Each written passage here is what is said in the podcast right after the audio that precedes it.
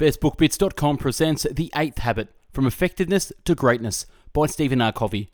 In the more than 25 years since its publication, The Seven Habits of Highly Effective People have become an international phenomenon with more than 25 million copies sold.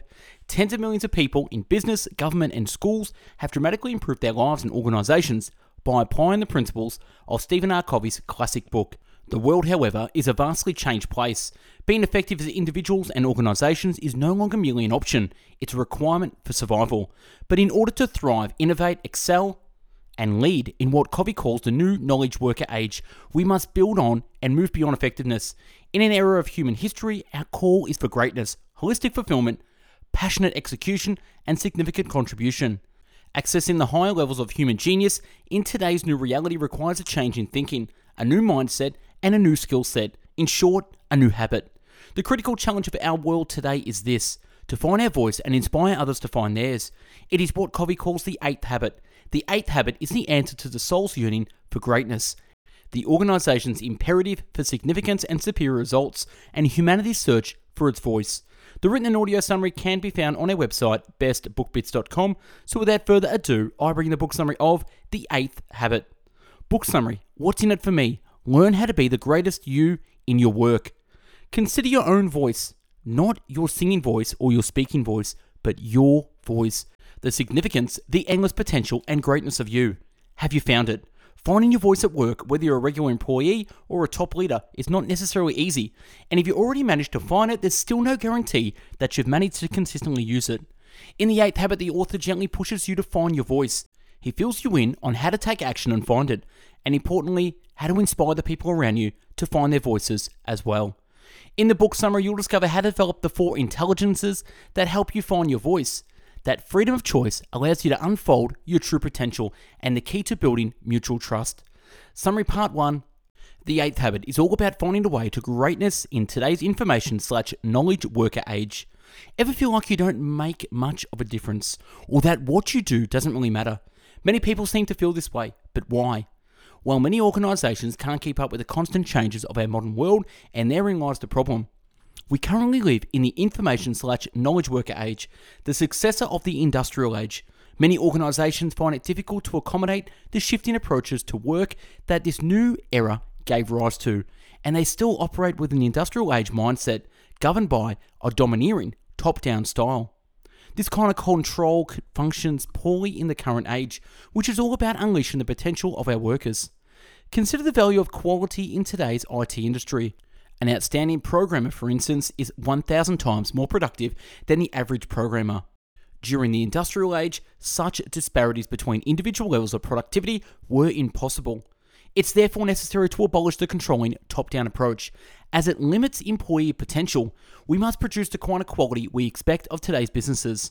Most importantly, employees should be encouraged to find their own voice. Everyone wants to be great at their job, but only those who find their voice and make it a habit of using their strengths can enjoy true success. Finding that inner voice is known as the eighth habit. So, how do you do it? It starts with treating employees respectfully so that they, they can make their own choices, use their creativity, and feel significant in their workplace. Everyone must be able to find their own voice and, in turn, inspire others to find theirs. Summary part two you can find your voice by using the gifts you were given at birth.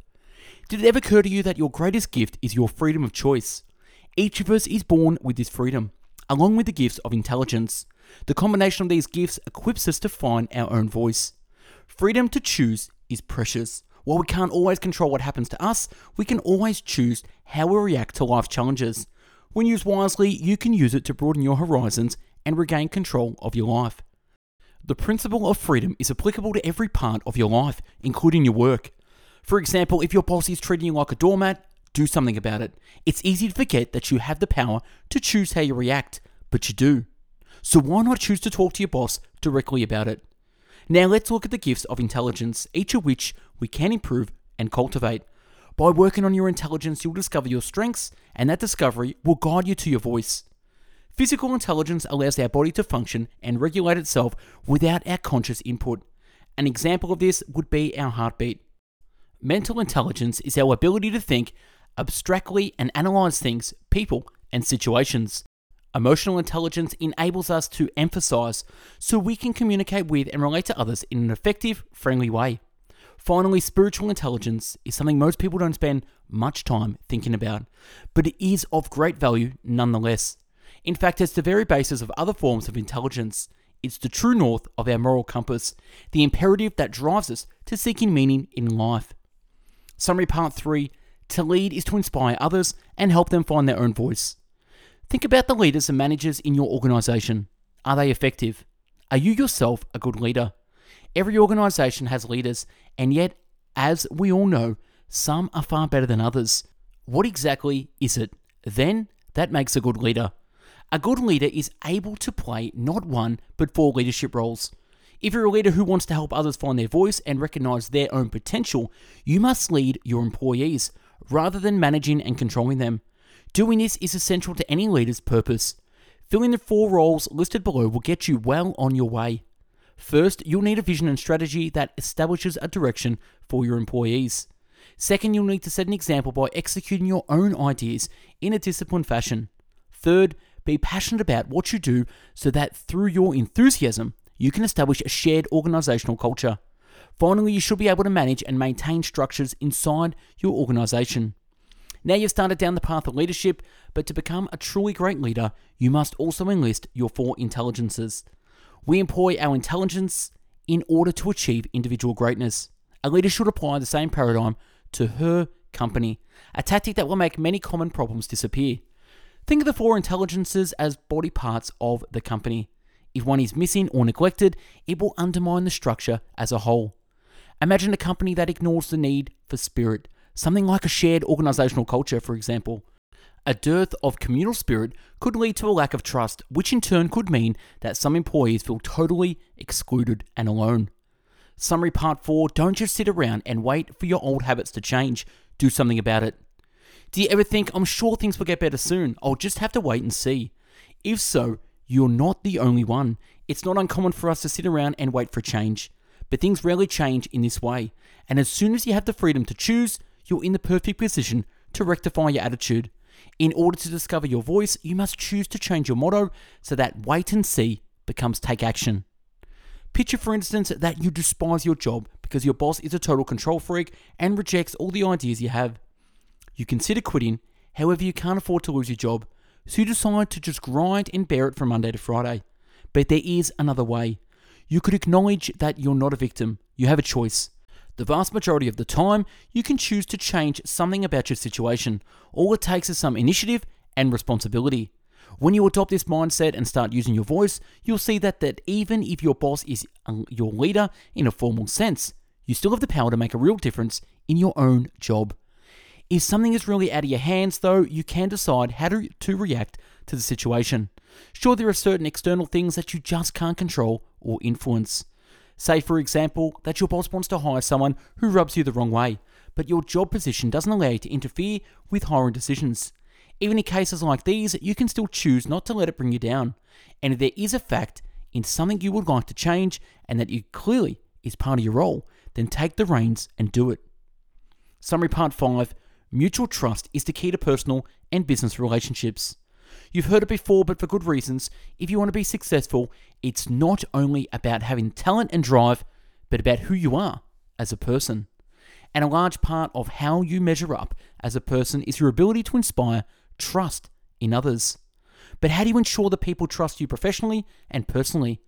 By sticking to your word, being friendly, and knowing when to say sorry. The following simple rules will help you do these things.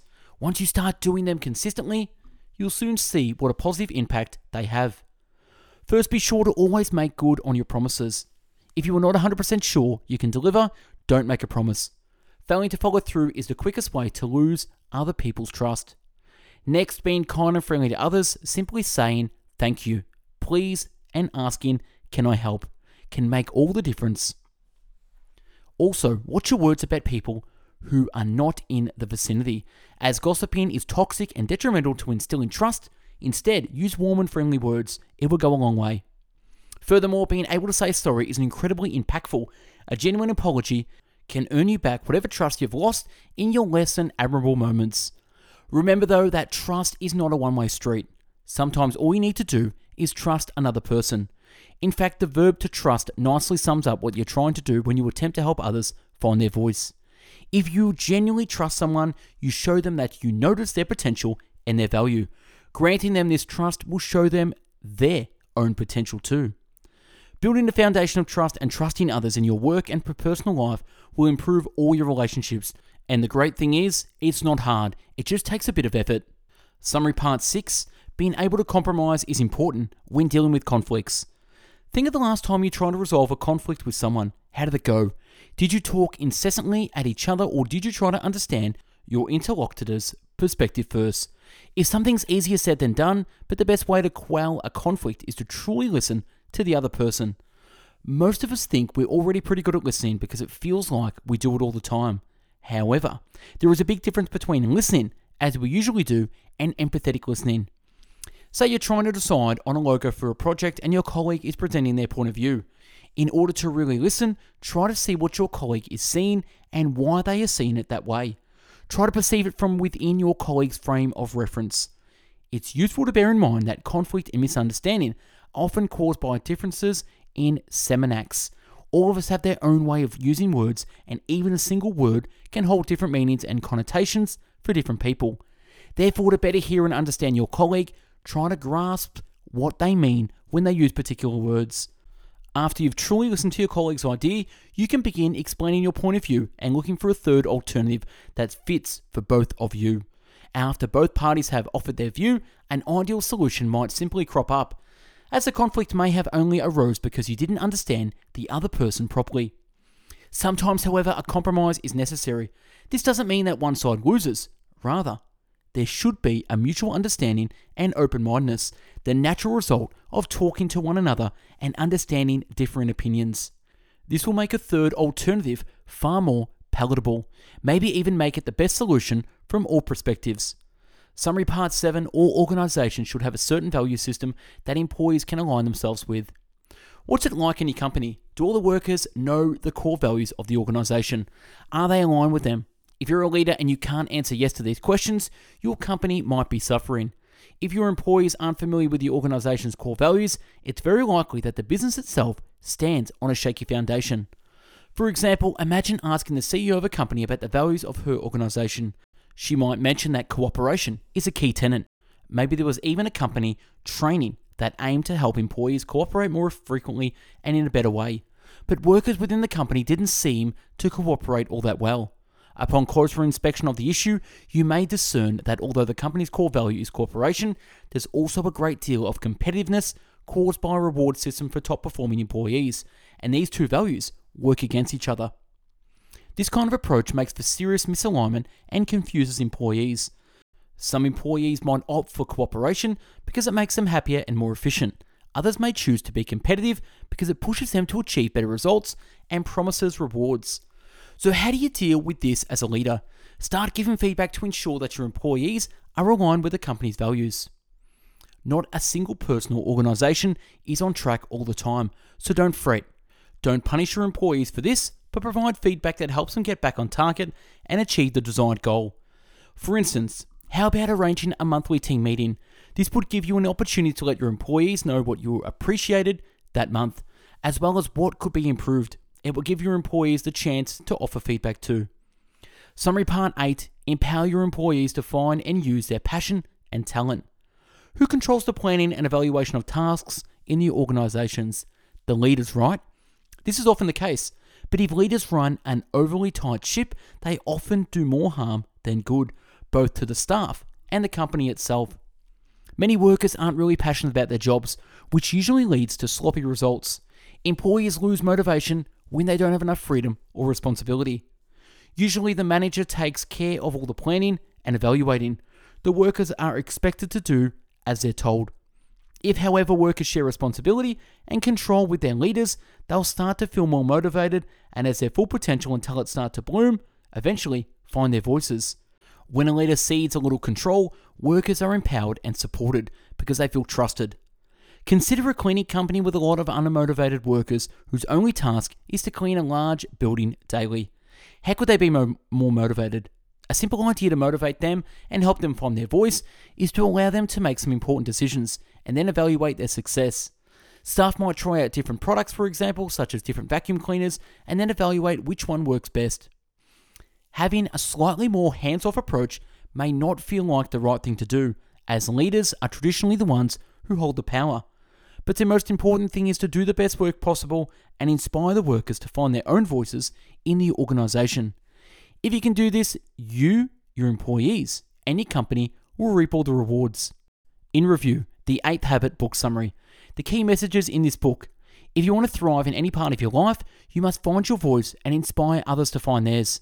Leaders in business are in the prime position to do this, and by instilling trust, communicating effectively, and relinquishing some control, they can benefit the entire company. Actionable advice don't be afraid to give up some power. As a leader, try handing over some responsibility and control to your staff. When employees are empowered, have more to say in their tasks, and are allowed to make their own decisions, they grow both personally and professionally, which makes the company as a whole more effective. And that's a wrap on the book summary of The Eighth Habit by Stephen R. Covey. Check out our YouTube channel with over 450 book summaries uploaded previously. Like the video, share, comment on what you think, and if there's a book you want us to do a summary on, comment below.